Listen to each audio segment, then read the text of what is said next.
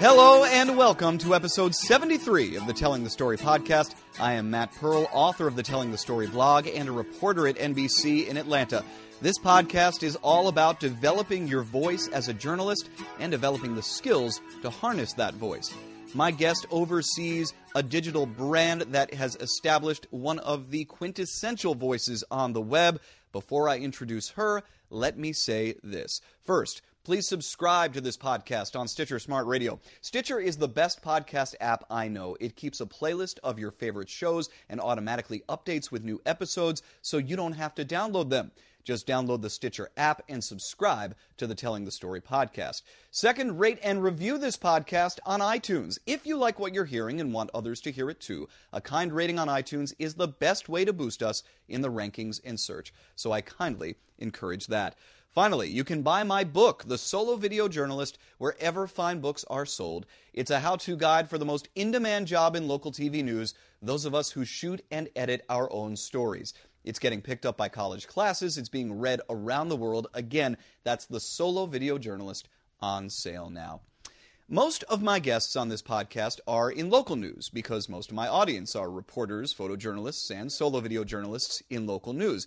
But I was reminded again watching the winners of this year's National Edward R. Murrow Awards about the fascinating, compelling work being done on the digital front. I think it's so important to see where the standards are for audiences who I don't think distinguish as much as we'd like between broadcast, web only, etc. My guest today just won a Murrow for a joint venture between her team at Quartz and the team at Retro Report. She is the executive producer at Quartz, Solana Pyne. Welcome to the Telling the Story podcast. Thanks so much for having me. Solana, uh, first of all, congratulations on the award. What was the uh, feeling like when you guys found out? Uh, I mean, it's always exciting. Um, it's super exciting to win uh, to win this award in particular. You know, and this project is something that we've now been working on for two years. We did two separate seasons, and I think it was really, you know, it was a lot of work. It was exciting. We were really trying to kind of do things a little bit differently, and so it was great, just great to see that recognized. And that's what I want to talk with you about today doing things a bit differently. And I'm sure for many of us who work in broadcast news, it's going to seem real different uh, than what we're used to doing on a day in, day out basis, although I think that's starting to change. I want to get to the work you're doing at Quartz and also your stellar career in this business. But first, let's, uh, let's dive in to the piece and the series that just won the Murrow. The piece was called The Future of Gaming, and it was part of, a, of the What Happens Next series that you guys teamed up with Retro Report to produce. Talk a little bit about that series and the the feeling, the mindset that you had going into that about the kind of work you wanted to produce. Yeah, so you know, it began um, two years ago with we were thinking a lot obviously quartz thinks a lot about the future i think you know one of the ways that quartz really looks at the world and tries to break the world down for our audience which is global is sort of seeing around corners understanding the trends today that will shape what comes next and so that was the idea behind the series. And one thing that we found was that a lot of other reporting really tended to look at the future and talk about it either, especially with technology, as a sort of paradise where we're going to be, you know, better and healthier and live forever thanks to technology that will do all the terrible things for us, or as an apocalypse because the computers are going to take over and they're going to kill us all. And like, hmm. of course, the truth is, um, is a lot more complicated. And so that was one of our founding ideas for this series in terms of the idea was um, was let's try to take a more nuanced, in-depth look at um, the trends that are happening today that are shaping the future. And we also went into it with this premise that um, that the future is already here. In some places, it's not just evenly distributed. And so we really looked because it's video for places that we could go, people we could talk to, kind of characters we could follow who were um, making bets on the future that they believed, you know, was coming. And, um, and that's, and that was the sort of foundation for the series. And then, um, and then when we thought about structure and style, um, we really were thinking about it digitally, and we were thinking about it as um, as something that would probably get most of its audience on YouTube um, and Facebook to a lesser extent. So the first season, um, we did Facebook and YouTube, I'd say, sort of simultaneously with equal emphasis, and it did very well in both. And then the second season, which the Future of Gaming was part of, um, we were we were more focused on YouTube. Um, yeah. And talk about the differences that arise when you think that way. I mean, you you worked at New York One uh, in local TV for a while, and, and you've had experience in local newsrooms. How does it change your mindset? How does it change the paradigm when you're thinking this is going to YouTube first and it's going to reach a global audience, not just my city or my country, even? Right.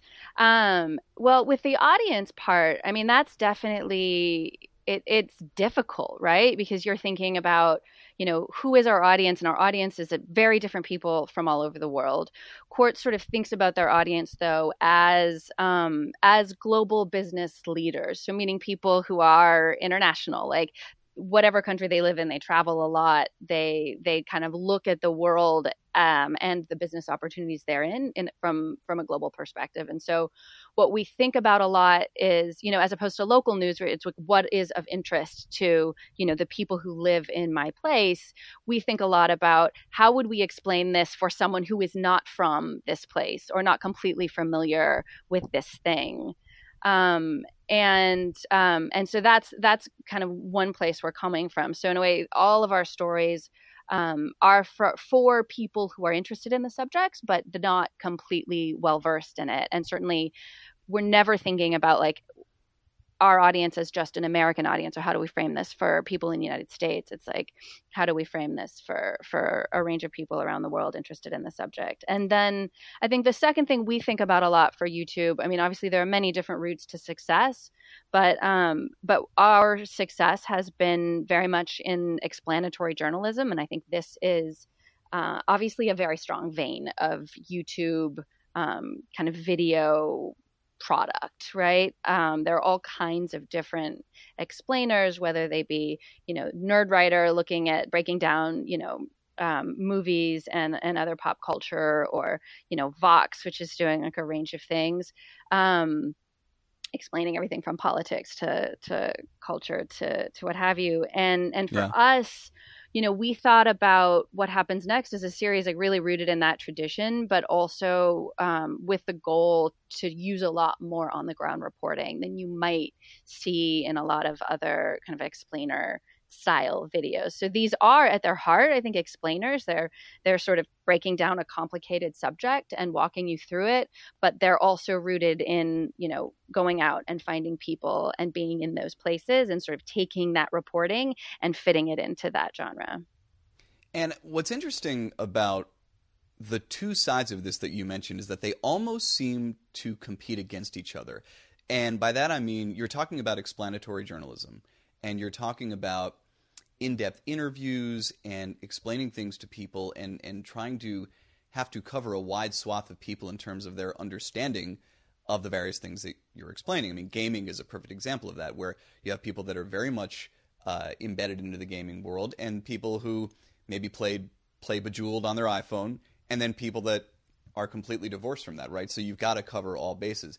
And then when I think about the you know your description as having to cover an entire audience that, that that spans the globe. I always think about the way I hear Hollywood executives describe their global efforts. How that's why you see more superhero movies because they rely more on visual effects, and that's why nuanced comedies don't tend to do as well uh, overseas because of the playing with language that an American audience might get with an American comic or an American uh, comedian, but you know someone who isn't as familiar with that language, uh, isn't as familiar with English, is not going to quite grasp in the same way and have that same visceral reaction of a laugh to it. So it seems like you you know you're you're trying to play to a wide field, but you're also trying to get granular on these subjects. And I'm wondering how you go about dealing with that. How do you provide information of substance so that it's not just a visual effects show, but provide that kind of leveling of the playing field for everyone involved who speak many languages or, or cross section of languages and have a cross section of national and international experiences. Yeah, it's not easy. And I think in many cases it comes down to, you know, your best guess, you know, it's like your instincts. I mean, the thing that I love about gaming actually is that, you know, we got pickup and praise from the gaming community that found it that like that praised the story because we really were sort of delving in, investigating something that hadn't fully been explored. And it was accessible to someone, I think, who really didn't do much, do more than play Bejeweled on their phone. And, um, and that is always a difficult line to walk. And like, I think it, that is something that happens kind of edit to edit as we sit, as we sit there and say, okay, do, do you understand this? Is that too much detail? Is that too little detail? Mm-hmm. Like, but also at the big picture framing of the story where, um, you know, my producer came to me and um, and started talking about this phenomenon that he was seeing, and and and a whole range of people, from people who really understood gaming to those who didn't, were like, "Wow, you know, I hadn't I hadn't quite um, I hadn't heard that before," and um, and so that's one way that we that we work on that, I think, and then and then bigger picture. I mean, you know, we our audience does have some commonality. Like we are really publishing for people who can understand English, right? We do we have been trying to do a little bit more subtitling, but but like in general our audience is English speaking. And then the the kind of the thing about tech coverage in general that I found is it does tend to be a lot more universal and international than a lot of other subjects because in many mm-hmm. cases as technology people are experiencing, you know, techno- the technology around the world has a lot in common. You know, you know, there even in places with much less development like people have smartphones and that kind of thing. And then and then our audience you know definitely is just an audience that uses a lot of tech. And so it tends to be an area or a sort of suite of subjects that work really well for us i think partly for that reason because um, because technology spreads around the world so fast. And um, and so and so people and it is it kind of you can experience it even if you you know english isn't your first language right like people mm. are mm-hmm. using this tech and so it ends up being an easier subject for that kind of audience and your future of gaming piece talked largely about how when people think about the controversies of gaming typically it's about violence and effects on children but what's really happening and as you said the future being the present really is the way that uh, companies are kind of getting inside your head yeah. using the various decisions you're making as a gamer. And again, gamer can be anybody from the person with a headset playing Halo to the person playing Bejeweled, and almost turning and, and using it as advertising and making money and, and profiting off of, in some cases, people's growing addictions to gambling. Mm. So it was really substantive and really powerful, but it also had the visual effects of uh, I, I, I'd actually like you to describe it because I know I would butcher it if I tried. But there was a lot going on visually beyond just the standard interviews and uh, and classic B roll that you might see in a broadcast package. Yeah, and and that was a real challenge actually because um, so there's you know people playing video games and then there's trying to sort of visualize the experience and a lot of what we're talking about is this unprecedented amount of data that you're giving these companies and how then exactly they're using it to keep you hooked and and keep you paying. And so it wasn't an easy thing like it's both very visual like you know video games are this visual experience there are whole you know youtube channels that are just watching people play games but at the same time it isn't like obviously visual in the in terms of the kinds of scenes that you know we might love in the documentary. And so we had in that case, we actually had a really amazing shooter and just the most talented editor, and um, and they kind of came together and were like, well, how could we? What are the ways that we could visualize this? And we did a lot of like beautiful shooting of people playing video games in like dark rooms that was, I think, really striking and abstract, but also helped communicate the point. And then and then we also wove in you know like youtube clips of people reacting to um, to getting prizes and stuff um, on youtube to, to kind of drive home uh, the point that we were making about the kind of payoff like the um, almost the addiction to playing video games in the way that the that the the prizes are very much like gambling Um, yeah. And so it was a. By the way, shout out the shooter and editor. Who are we talking about? Uh, so the editor was Jeff Bernier with Stack. Uh, so it's a freelance company, and he's just one. I mean, I'd say probably the most talented editor I've ever worked with. Just so creative with like an amazing feel for um, for music and for cuts, and really creative in terms of thinking of visuals, like a producer's brain. And the shooter who did a lot of the really abstract um, shooting was this woman Gia Lee who um, who was on staff with us, working with us for on a project for the past year, and she's just, I mean, just you know, really amazing at like creative, beautiful, stunning visuals, even for things that you start out thinking like, I, I don't know how we're going to visualize this. And then the producer on the piece, Jacob Templin, was also he's also at Quartz, and he also shot a lot of the piece and is also a lovely shooter. Um, for a lot of the interviews and, and the uh, he did the traveling. So he was a kind of a one man band in um, in Japan and in California at some conferences. Did a lot of like the heart of the piece, and then and then Gia kind of came in as the artist and helped us with the stuff we really wanted to be creative about. This is the Telling the Story podcast. I'm Matt Pearl. She is Solana Pyne, executive producer of Quartz. I want to get into the journey you've had there because it's it's been a few years now, almost half a decade uh, that you've been there, yep. and I mean, you know, it's it's kind of a high stakes environment in that you're being asked to oversee for a tech site that's probably going to want their video to look futury and and cutting edge. So the pressure is on, but also I would imagine it gives you a lot of leeway and freedom to try new things.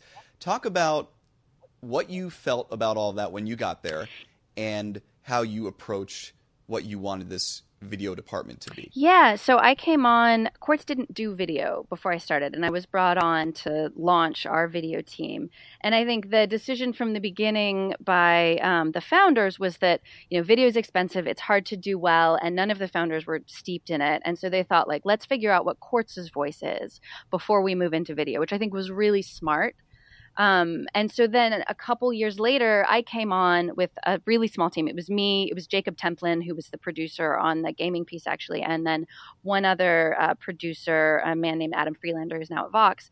And it, it was the three of us and we were tasked with figuring out what is Quartz's voice in video, um, you know, with a small team and um, and kind of the world as our subject, which I which always makes it harder, right? And and because you don't mm-hmm. have that kind of special specialty expertise, but um, what we did what we did was we started publishing directly to Facebook, which um, which was a decision based on the fact at the moment Facebook was you know putting their finger on the scale, really pushing video out, and much of Quartz's traffic then came from Facebook.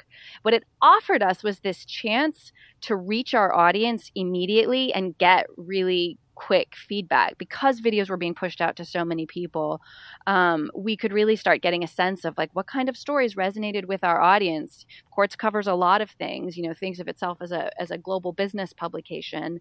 Um, and for us it was like what are those what are what are the subjects that are that are visual? Um, how do we channel Quartz's voice, which is really conversational, which is um, has a real kind of laser focus on not just what's important, but why is it interesting, and how do we communicate that um, what is interesting to our audience.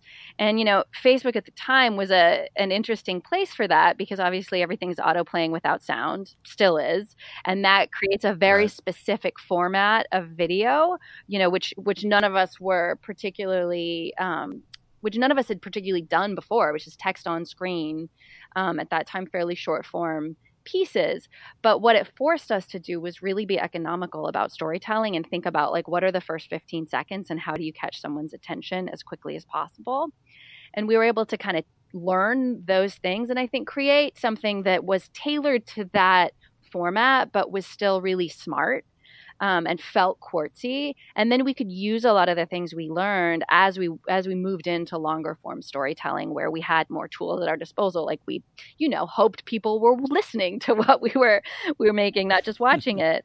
Um, but but that process was great actually because it when when we were small, we were creating these short, quick pieces, we ended up doing a lot of science and tech because um, because it was easier to get footage because those subjects were squarely in Quartz's wheelhouse. Um, my background actually had been in science journalism as well, so so there's kind of a perfect storm of of things. And we um, and we just kept building on that. And we moved into longer form stuff. Um, you know we all had backgrounds in more documentary style storytelling as well as news. And so we could start bringing that in but keep the voice that we had honed in this shorter form on this platform and and build on it before we get too far removed i wanted to get back to what you said about realizing that you had to adjust how you produced videos for facebook because of the need to grab people within the first 15 seconds. And you're someone who has produced documentaries for Nova and have worked in the local news world and have done work that has gotten to be much more deliberate and taken its time. And I'm curious as to what it was like for you to have to adjust to Facebook video and if there were any surprises along the way or any things that went against your instincts of how to tell stories? Yeah, I mean, in a lot of ways, I think it was great. I think that sometimes um, I just feel like some, it's easy to presume that your audience will be with you. And so being forced to figure out how can I capture their attention really quickly is actually a very useful thing in storytelling. Um, but at the same time, I mean, I would say the thing that went against our instincts was probably text on screen, right? Like a video person, you think about the video is capturing people's attention, and the idea that we would put words up there at first was like was sort of an anathema. But what we found was um, that it can be really useful, actually. And I would say going forward, you know, obviously we don't use text on screen the same way for a place like YouTube where you expect people to stick with you after they click play, um, and I, we expect people to be listening, really. Um, but uh, we did find that there are times when text really helps emphasize a point, especially in narration, and that we could be that we became much more creative about using it um, even off Facebook. That I think, and I think that was a really interesting learning. And then, um, and then, yeah, you know, you tell a longer story differently, but I still feel like the rigor of thinking about like, am I going to catch this person's attention in the first, you know, 15, 20, 30 seconds? Are they going to keep watching? That's actually, I think, very useful whether you're on Facebook or somewhere else, especially in digital media where, you know, someone's probably watching on their computer or their phone and they have so many other things competing for their attention. So I think there's a kind of rigor to the storytelling that we were forced to have that um, that may that, that we began using everywhere because it because it actually is really important. And are there tools to catching and capturing that attention online that uh, or strategies that differ from what you might do to capture someone's attention in broadcast? You know, I think that ultimately it's always about two things. It's about the visuals, right? What is the thing you're seeing that is arresting? And then it's about the idea. Um, and so, and it's this intersection of like, what is the most interesting idea, and what, um, and what is the, what are the most interesting visuals, and how can I kind of fit them together? You know, it's like a Venn diagram, and w- what is the thing that that is in the middle?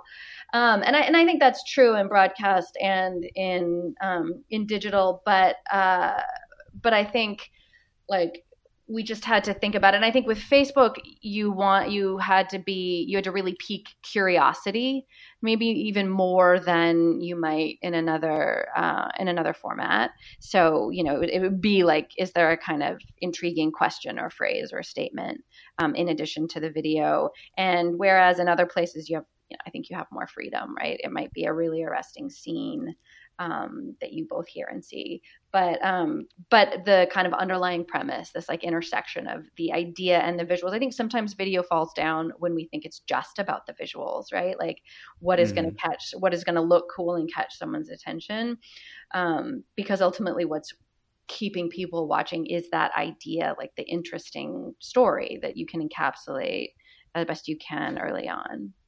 Now, I'm curious because obviously you cover a lot of tech in science. Those are not always the most visual appealing. They can be, but sometimes they're not. When you choose which stories to really go full fledged with video for, are you choosing the topic first and then figuring out how to make it visually compelling, or do you think what might have the best visuals of the many things that we would cover and then go from there? Yeah, we do both. So, a big question that we get to ask ourselves, which I do think so with broadcast news, I feel like you know you're often thinking about what are the biggest stories of the day and we're going to tell them in video right. even if you know they're not necessarily the most visual the the thing that we have as a as part of a digital news publication is we can really ask which stories are better in print which stories are better as photos and which stories are better in video and so you know it's this intersection of a really good strong idea a really good strong framing and narrative but also something that's going to benefit from video so you know that we'll ask ourselves, would this be better as a photo slideshow, mm-hmm. you know, or like we don't do slideshows, right. but a photo post. Um, would this be better in text? Would this be better as some intersection of text and video? Or is this a really strong video because seeing it in some way will help you understand it better or will will show you something new? Because, you know, sometimes we do pieces that are fully animated, but we are doing them because the animation, the visuals actually help you understand the story. They give you something that you wouldn't get if you were just reading it. Well, I'd imagine most people listening to this have probably seen at least one or two Quartz videos uh, here and there, if not uh, being regular uh, viewers and readers, and uh, they're familiar with just the kind of groundbreaking work that you guys are doing.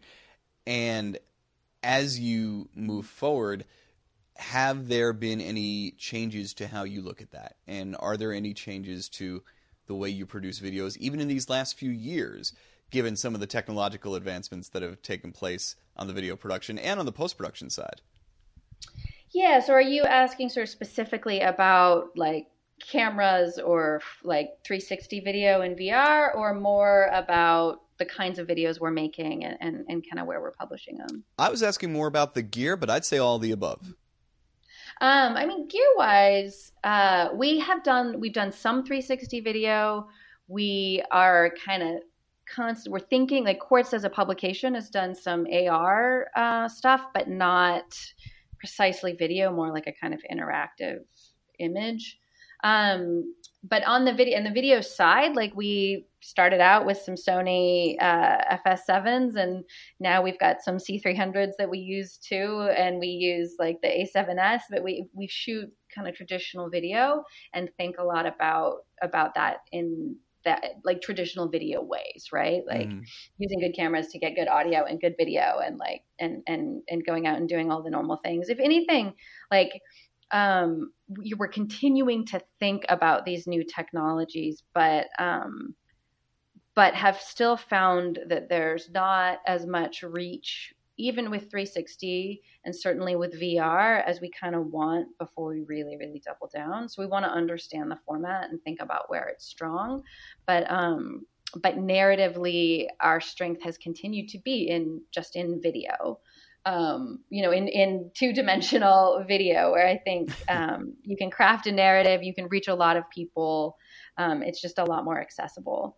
And then in terms of publishing, you know, we started on Facebook. We um, then moved to really think about YouTube as well. We've always had an on-site presence, and our on-site presence is YouTube Player. But the thing that we've um, really been working on in the past three to six months is Quartz has a membership product, so we have a paywall, and we've been producing video series behind the paywall, which is um, which has been really interesting, and in a lot of ways, uh, we're incorporating all of the stuff we've done offsite or in front of the paywall and using that to kind of create series that we think will resonate with readers and viewers and, and make them you know want to subscribe to quartz. But that, that's been that kind of new experience for us.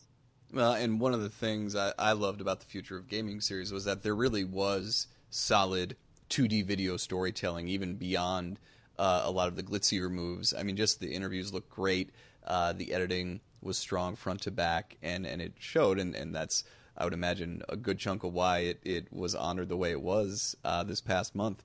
This is the Telling the Story blog. I'm Matt Pearl. She is Solana Pyne. In the few minutes we have left, Solana, I, I just wanted to touch on advice for young journalists. That's where we usually use this last section of the podcast, and I know we only have a, a few minutes left, but I'd just love to get your take as someone who has really lived quite a career, both with variety in both the kinds of journalism you've done, the platforms you've worked for, and the countries that you've worked in.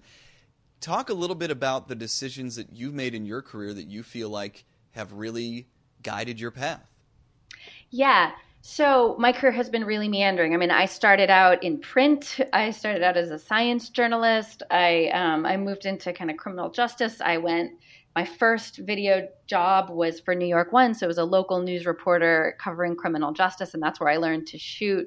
And uh, I didn't learn to edit there, but I kind of learned to understand what you need in editing. Um, and then after that, I went overseas. I've done this huge variety of things. And early on, you know, when I was starting out, like my husband was also uh, is a was a print journalist, is now in video, but we um, you know, in I guess 2005, started thinking a lot about what is this intersection between like what is multimedia, what what could you do if you kind of reported print and video together? And at the time when we were talking to people about it, like talking to publications and sort of pitching this idea, people were like, what? Why would you do that?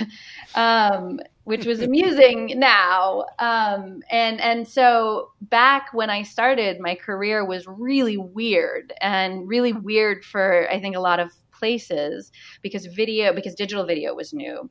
And the idea of someone who would go and kind of flip back and forth as I did was different. Um, and now that's actually proven to be this huge asset for me professionally, which is because because every place is thinking about reporting in different um, in different medium. It ends up being an asset to have done a lot of that different stuff. And the thing that I've sort of found professionally, the advice that I always give is it's actually really hard. Like, I think I went into a lot of different parts of my career thinking I knew the thing that I wanted to do. So I went overseas because I wanted to be a foreign correspondent. And that was amazing. But the thing I often found is that long term, it was very hard for me to predict like, what is the job that is going to be the most fulfilling? But mm-hmm. if I made my career choices on like, what job is the most interesting for me to do next. I mean, obviously you're thinking about like what makes sense within the context of what you've done, but really just thinking about like what sounds fun and interesting for me to do now. Um, it's it's been it's led to this really varied career, but that I think actually is an asset as the media world keeps changing. And um, and and and it's something that you're much better able to predict i think. You know the long term what will make me happy is actually really hard to solve for and it changes over time. But like thinking about an interesting challenging job um, that that's something that you can kind of understand and i think it often will lead you to make the best choices. By the way i should you you mentioned your husband. He is uh, Erik German who uh, works for Retro Report and who I, I, just discovered was your husband after reading your bio uh, earlier and was delighted to hear that because I'm a huge fan of his as well. And I might, think I've even shouted him out on the blog. I'm not sure. But, oh, that's awesome. Um, yeah. yeah, I mean, the stuff that Retro Report's doing, again, another great digital outlet that is doing a lot with video uh, in ways that I think a lot of other places are missing. Um, I think one thing you said that's really important, I, I think, especially – with the way media continues to evolve is that importance of staying fluid and trying a lot of things when you're younger too. Um, I think it's it's easy to get set in your ways as you get more established in the business, but especially I know at our station when we have younger reporters and producers come in. I mean, my God, uh, so many places today are fluid and they are playgrounds, and you can do so much and try so much and that only helps you as you move forward in your career. And like you said, you might not have learned how to edit at New York One, but being around it and understanding what makes for compelling editing helped you moving forward. Yeah, that's absolutely true. And after that is when I, my husband and I went overseas. We moved to Morocco, and that's when I really taught myself to edit. Um, and everything I'd learned there made that possible. And I would say that's the other thing that I did a lot of was when I had a job, and often, you know, your first jobs, like you're not writing for the New Yorker, right? You're not you're not working for 60 minutes. Like you're doing, um, you're you're just starting out doing smaller stories. Um, you know, not maybe what you had in your head as like the ambitious journalism that you would eventually get to. And you should be there because one, you're learning a ton of stuff, like being, um, doing that kind of early reporting is so useful and has been so useful for me throughout my career. But also, what I tried to do is think about like what are the skills that I need to learn to get to the place I think I might want to get to, and how can I learn those, even if it means working on my vacation or um, right. or you know in the evenings or like whenever I could, obviously within reason, um, to sort of help me get to the place that I thought I wanted to get to.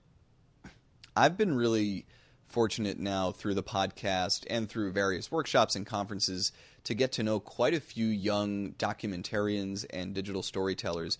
And I think it's great because when I entered the business 15 years ago, there wasn't really that lane. You know, digital right. video really wasn't a thing yet, certainly not to the degree that it is now. So, as a burgeoning video storyteller in the mid 2000s, your options were pretty much get into local news, start in a small market, jump to a higher market, jump to a large market, and then figure out where your career might take you. Yeah. Now it's really interesting to see a lot of younger aspiring journalists, many coming out of college and just diving right into the digital video realm. But I think the one criticism I hear from people in that space is you can find a lot of work, but it's tough to find steady jobs and careers do you have any insight into that and what advice would you have for the for the younger journalists in the audience who who do you know see this as a really powerful compelling way to do impactful journalism but might be a little scared off by the uh, perhaps overly fluid nature of it compared to broadcast? Yeah i mean i think that's a valid concern right? Um, i do think that there's still a lot of demand for people who know how to tell digital stories. But um, but it but I think I think the strategy always kind of has to be sort of thinking about the skills you can learn and what are the publications that are doing the things that you want to do and how can you start approaching them or um, you know, pitching them stories or getting an internship there or, you know, working for those places freelance and then like kind of figure out figure out career paths of, of people, you know, you admire. But I think I think digital video, like many places, a lot of the jobs when you start out, you know what those entry level jobs are vary at first it was facebook video you know a couple years ago and you know now it might be twitter or um, or something else. And so it's like there are jobs, but um, but then it's figuring out how to take those jobs and take and use them to develop the skill set that you want to develop. So I think it's like, you know, there are jobs, but then also figuring out how to get the jobs to, to tell the stories you want to tell. And sometimes that means, you know, you got to tell them first. You've got to find ways to do it freelance or in your own time and then build off of that.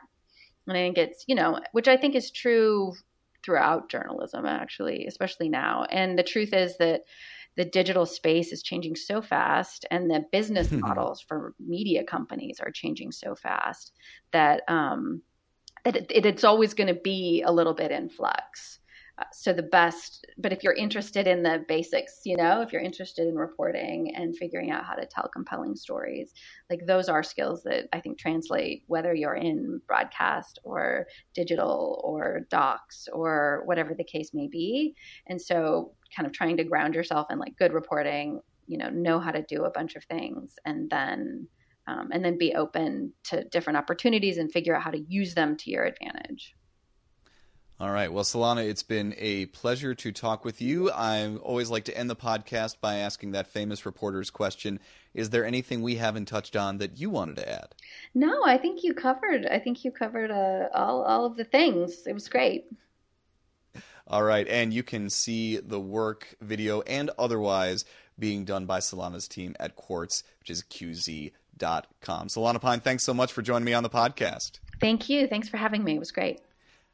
And the Telling the Story blog updates every Wednesday. The website is tellingthestoryblog.com. Rate and review this podcast on iTunes. Subscribe to the podcast on Stitcher Smart Radio. And check out my book, The Solo Video Journalist. Thank you for listening to this episode of the Telling the Story podcast. We'll see you next time.